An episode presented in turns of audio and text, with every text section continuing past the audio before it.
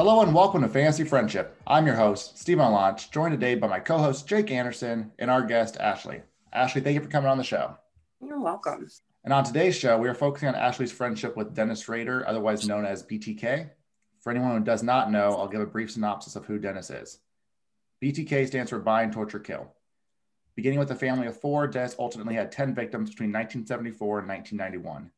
In that span, he sent letters and correspondence to both the local media and the police. After a, a hiatus, he resumed sending letters in 2004.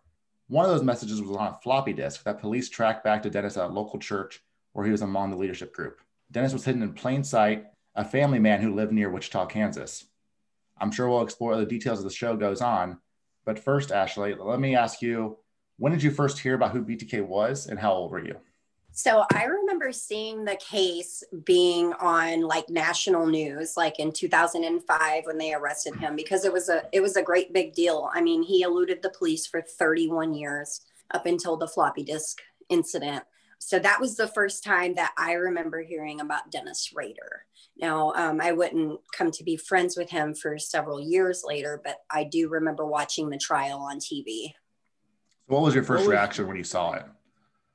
It's like, oh my goodness. I guess I was more in awe how someone could elude the police for 31 years because I mean, mm-hmm. that's a really long time. And then to be caught, I think that the police had figured BTK was just never going to be caught. 31 years is a long time. I mean, I'm 32 years old. So that's almost as long as I've been alive. That's a long time. When did you start? Uh, I guess what prompted you first to reach out to him and how did you do that? So I wrote him while I was living in New Orleans five years ago. So we've been friends for five years. Um, I've always had a giant interest in true crime. I write other infamous people who are incarcerated and visit them as well around the United States. So I had been wanting to write Dennis for some time. So I got his address from a friend of mine, and I actually got a reply nine days later after sending my letter and we've just been great friends. We're really close. It's just crazy how that friendship kind of builds. At what point did it turn from I'm just going to contact him to this guy is a good friend of mine? I would say probably about nine months to a year into the friendship. So we corresponded just through letters for, I would say, the first six months. Mm-hmm. And then um, he registered my phone number with the facility to be able to call me. And I will never forget my first call with Dennis Rader. I was just like in awe. So it, after that, we have talked on the phone every week, normally twice a week for the better part of four years to this day. What were some of those like what was in some of those letters? What was the first thing you said to him and what did he say back to you and how did that develop? So my first letter basically just introduced myself that I have a dog, what I did for a living at the time I was a security officer. So he was really intrigued by that um, because he does have a little bit of background in security work. What I like to do as far as like reading and writing and just a little summary of Ashley in a nutshell and mailed it off to him. And it was just enough to pique his interest to write me back. Do you know how many other people he corresponds with? Like, are you kind of his one link to the outside world, or is he talking to multiple people? Dennis has many, many people that write him. He does not get a chance to write everyone back, nor does he wish to write everyone back. He gets at least 10 letters a day on a normal day. And this is every day. He's been in there, I believe September was 15 years at El Dorado Correctional Facility. So he gets hundreds and hundreds of letters a year. So you're talking to him on the phone too. So you're probably in the upper echelon, surely, of people they trust and how did that come to be? How did he pick you out of all these, you know, 10 letters a day that adds up to say, yeah, I really like this person and I really enjoy talking to this person on a regular basis? In what I like to call this community, as far as people who pen pal serial killers or murderers or whoever it may be, that will write just to get a letter to put it on the market to sell it. Mm. And believe it or not, these people who are incarcerated, they may not find out right away, but it will come back and they will know that you put their stuff on the internet for sale. So I just, I've never sold anything. I've never posted pictures of personal stuff online because I respect Dennis's privacy as far as that goes. and I, he sends a thing whenever he first writes you like please don't sell my stuff. Please don't put my stuff online. Do not ask me about you know my crimes so on and so forth. And i've respected all of that. And i think after a while of just doing what i said i would actually do he's put his trust in me and he knows that that we're friends. When he says don't ask you about his crimes do you think that comes from a place of he is ashamed of those crimes now or from a place of he just doesn't want to hear about anymore? I think it comes from a place of Dennis trying to be in a better mindset. And I think now this is just me, you know, thinking, but I don't think he wants to be taken back to, you know, the dark side of himself. I don't think he wants to reminisce on that. What was your initial reaction? I hate to say, did he seem normal, but could you, I mean, is it like corresponding with any anybody else. It definitely is. He's like talking to the neighborhood grandpa or something. He's smart, he's funny. He calls and checks up on me when I'm sick, sends me cards. When my dad passed away, you know, three days before Christmas last year, like he was checking on me. He's been there for me when I've been at some low points in my life, and uh, he's he's pretty normal. Like you know, most people would expect to you know, see fangs or or just like this monster. Yeah. He really is just your next door neighbor kind of guy. And I think part of that has to be why he was able to elude police for so long is because if he seemed like a guy who was a serial killer, he probably would have been caught a lot faster. But you know, if you can act normal for 30 years and hide in plain sight, then it's surely easier to get away with that kind of stuff for so long and it boils down to being able to compartmentalize. I think he he was able to do that very well. Could be btk during the day and then just flip a switch and and you know he was president of his church. He was a compliance officer. He had a wife. He had two kids. So he could just go home flip the switch and it was like it never happened.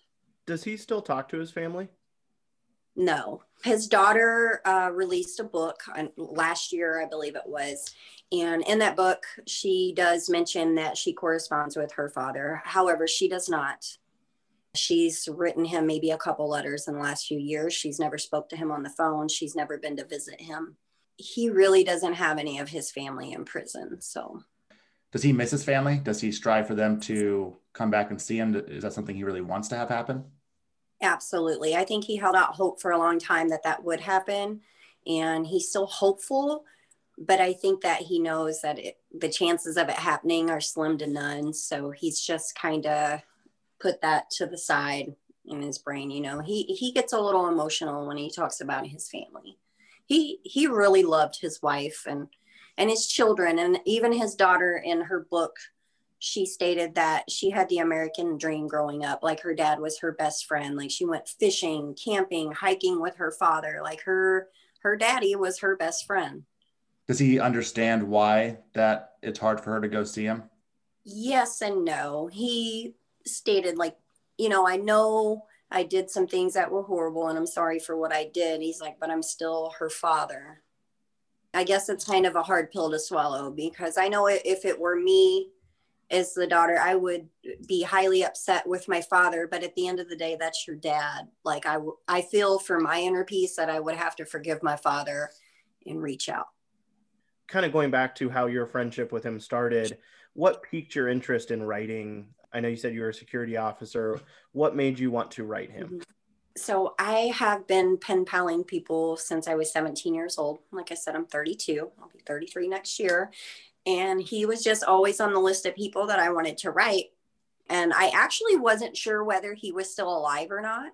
I had a conversation with a friend of mine who said, Yeah, he's alive. You know, I write him a couple times a year, so on and so forth. I'll give you his address. So I just always was into true crime. And like I said, I wrote my first letter when I was 17, and I've just been doing it ever since. Is Dennis the person you're probably closest to of all the uh, folks you're pen paling? And who are some of the other ones that you might call friends now? Absolutely. Dennis is definitely my closest pen pal. Uh, running an extremely close second would be Elmer Wayne Henley Jr. Uh, he's incarcerated in Texas. He's been there almost 50 years.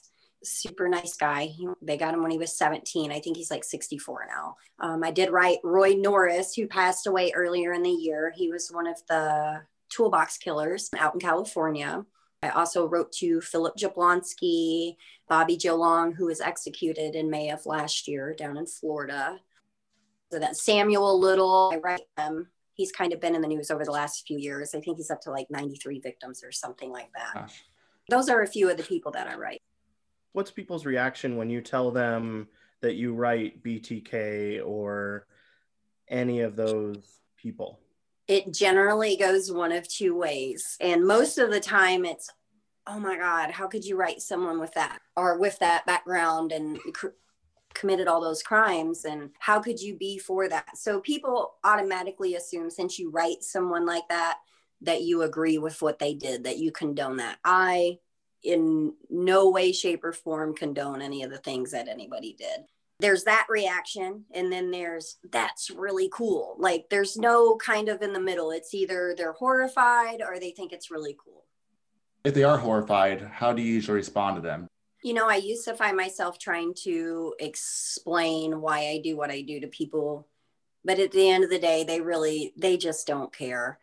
I try to tell them like he's he's a human. It's hard to see anybody like that as a human until you get to know them. Otherwise, they're just their crimes. You know, someone thinks of mm-hmm. BTK, they think of the 10 people that he murdered, not Dennis Rader.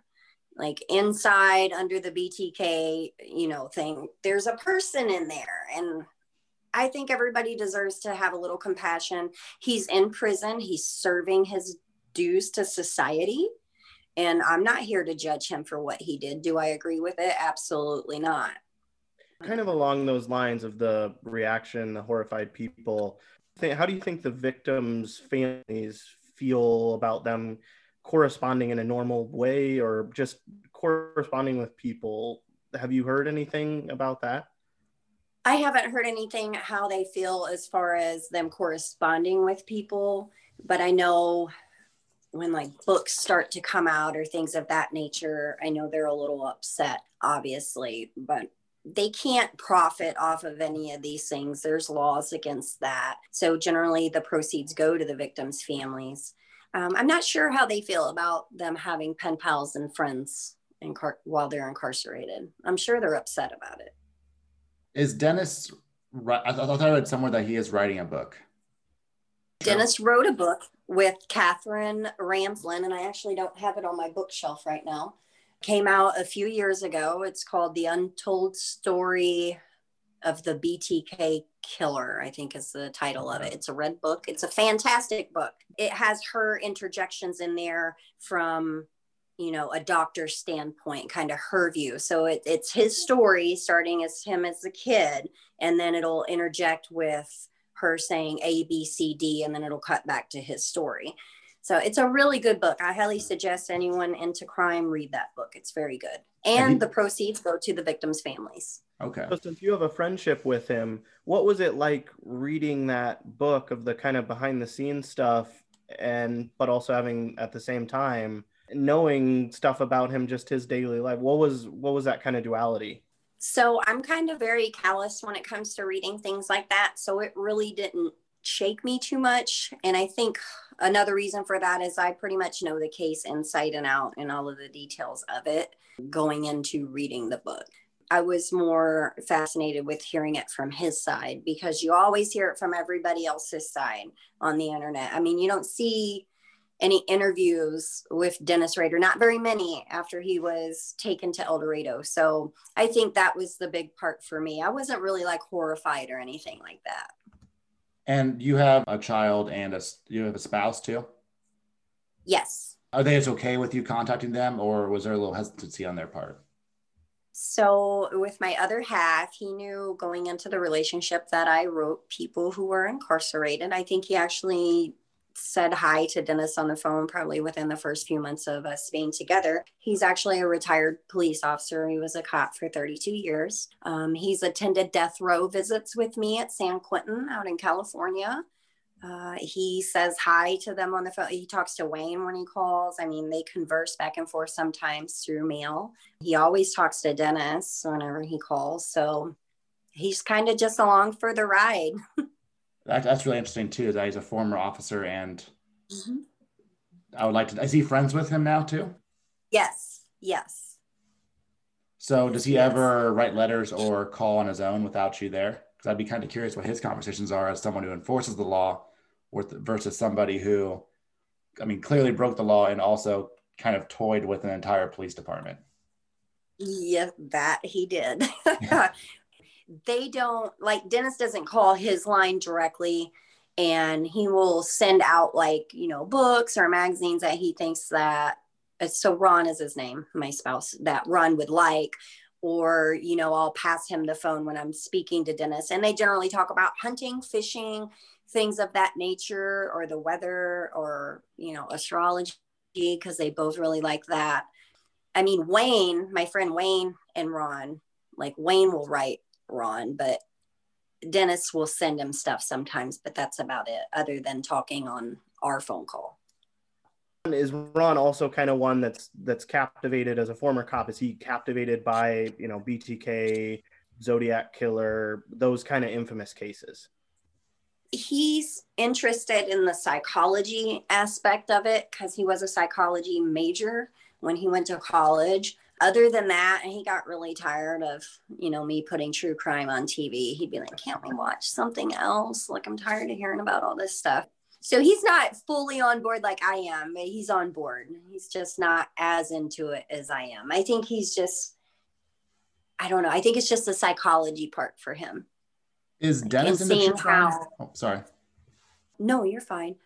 Is he into true crime? Not I'm going to say no now. I don't know mm-hmm. about before he was incarcerated. I mean, I know I've heard like stories about like magazines. You know, they used to publish these magazines back in the day that were like I don't know the word to describe it. They they were kind of hardcore magazines, like showing people tied up. Like they were detective magazines. That's what mm-hmm. they were, and they would tell about all these different crimes and stuff. And I know that he was into those so he really tries to steer clear now of anything that can kind of get those dark thoughts going. Yeah, I just asked because I see shows like obviously fake, but shows like Dexter where these serial killers are interested in each other's activities and their mindsets and how each other goes about their their crimes. And I didn't know if that was actually a real life type thing where Dennis is watching all these other I mean the 70s and 80s had a lot of serial killers in the United States. Uh-huh. If he's watching all these other ones, like, is he taking notes from these people? I mean, it's horrible to ask, I, but no, is, no, I am no. curious if they are like taking notes off each other and watching how each other go about their business, and is it a competition? You know, I feel that before he was caught. I mean, it took a while before he got a name in the paper, you know. So there were kind of those how many people do I have to kill before, you know, I get some public publicity or whatnot. And I know that he was really into like H.H. Holmes out of Chicago. Obviously, we're talking turn of last century, but uh, he was kind of enchanted by that, I guess you could say, for lack of a better term. Now, he may still be and just not tell me. I don't know. Or maybe he's wholeheartedly just trying to steer clear of all of that stuff now. And, and I sure hope so getting into kind of the nitty since we're getting nitty gritty on details of it what about the case i mean maybe more so the pursuit of him but what was always the interesting factoid to you? What was the most interesting part? About the case would be that he eluded them for so long for the, the 31 years and that he kind of switched up his mo a little bit on a couple of the victims. You know a couple of them were taken from their home and and placed under a bridge or under an overpass and they weren't found for a few days. So generally most serial killers their mo would just be the same all the way around. So they didn't initially think those couple of victims were btk victims because they were removed from the home. So that kind of intrigued me a little bit too because he kind of just switched it up right in the middle and then went back to his original you know bind torture and kill style i know he had a few victims that potential victims that ended up getting away at least one one mm-hmm. has he ever mentioned that person is that something he has, his head that does okay. not Yes, not okay. Uh, i believe her name was was Anna, he hid in her closet and waited for her to come home, and she ended up coming home late that night. So he sent a letter to her in the mail with a there was a poem like Anna, why didn't you appear? It goes on and on. It can be found on on the mm-hmm. internet. Do you think he went on a such a long gap between kills because of his family? Was it an emotional response of, oh, I'm raising a family now? Or was it, i am busy now and I don't have the time to set aside the BTK portion of myself? I think it was a little bit of both because if you look at the years and like the dates of like when his children were born, so on and so forth, he really had a lot going on with his family life, having, you know, two kids. And it kind of, I think that it kept him occupied and was able to keep those bad thoughts at bay. So when he resurfaced in the late, what was it? Not late 2000s, early 2000s, excuse me. Obviously, his children were grown and gone and out of the house, and he got bored. So when he got bored, those thoughts kind of started creeping up, and he just couldn't he couldn't fight it anymore. He called it factor X. And I truly believe that he has some sort of mental thing going mm-hmm. on where he felt like he couldn't stop those thoughts and that he couldn't control himself. Was there a trigger for him? He would just pick people at random. He'd be driving around and he'd see someone, and that's going to be my next person, whether it was a few months later, the following year, like he would stalk them. As far as something that he looked for, not that I can think of, not that he's told me. Do you think a part of him is happy he got caught? Yes he's told me he's happy that he's off the street. Is he still religious or was he ever actually religious? Yes, actually, he is. He does not curse. He doesn't like for other people to curse. He doesn't really get into any vile conversations, for mm-hmm. lack of a better term. He's really just wholehearted and just like a grandpa. That's an interesting thing to me if if he's religious, have you guys talked about kind of the existence of a heaven or hell, like where he thinks that he might be going? Have you guys ever talked about that? We haven't. I don't think he's as religious as he was when he went in. Actually, let me not say that. I think that he's kind of explored the possibilities of other religions because he's read up on them, so on and so forth. That's a very good question, though. I'm going to have to ask him about that, the heaven or hell thing. I never thought to inquire about that. It's definitely a curious subject because obviously he did some of the more gruesome things someone can do, but in Christianity, which is the church he went to in Kansas and was one of the mm-hmm. leadership group, does preach forgiveness. And I wonder if he like Jake said, does he have the idea of I can ask forgiveness, I'll still get into heaven? Or is he like, well, I did what I did and I can't take those things back? I do think that he believes that that he's been forgiven. And I know that he does donate money to, to churches and stuff like that and donates out of his own commissary fund. So I think he thinks he'll probably go to heaven if I had to guess. How does he feel about you giving your thoughts on him and sharing your friendship. How does how does he feel about you doing stuff like this? So he is a very private person. I think for him, as long as no one's like reading a personal letter of his or mm-hmm. showing his artwork without asking or telling like intimate details that we have just about our friendship, he's okay with it for the most part, as long as as long as he knows that you're not going to throw him under the bus or you know try to make a right. name for yourself to make a buck or something so. Right. Does he know you're on the podcast? Yes. Did yes. he say anything about that? Like is it basically what you just said? That's basically just it and then he just carries into the next subject like oh, okay well let me know how it goes. So this was a couple weeks ago. Obviously you and i have been conversing for quite some time through mm-hmm. emails so yeah. Has he ever given you a message to tell people like from him? No. Mm-mm. And I think that's more based on, you know, not wanting to get lashed out from the facility because the facility obviously they record all the calls and and I think that's I think that's in the rule book somewhere that they're not supposed to do that. You know what I mean? Yeah. That makes sense. Is there anything that we haven't asked you about or we haven't talked about that you know you feel that we missed? Not that I can think of. Not at all. You guys kind of were very thorough with the questions. So, well, we appreciate like you coming on to answer them because it's definitely an interesting and unique friendship that, I mean, not a lot of people have this insight and it's a way too that you can get some of these responses out without somebody saying, why would you do that? Exactly. Well, I appreciate you guys having me on and taking the time to, to talk with me. Thank you for coming on the show, Ashley. All right. Thank you for having me. Have a great day. You too. And be sure to follow us on Facebook, Fancy Friendship. Subscribe, listen, give us feedback. Appreciate you listening.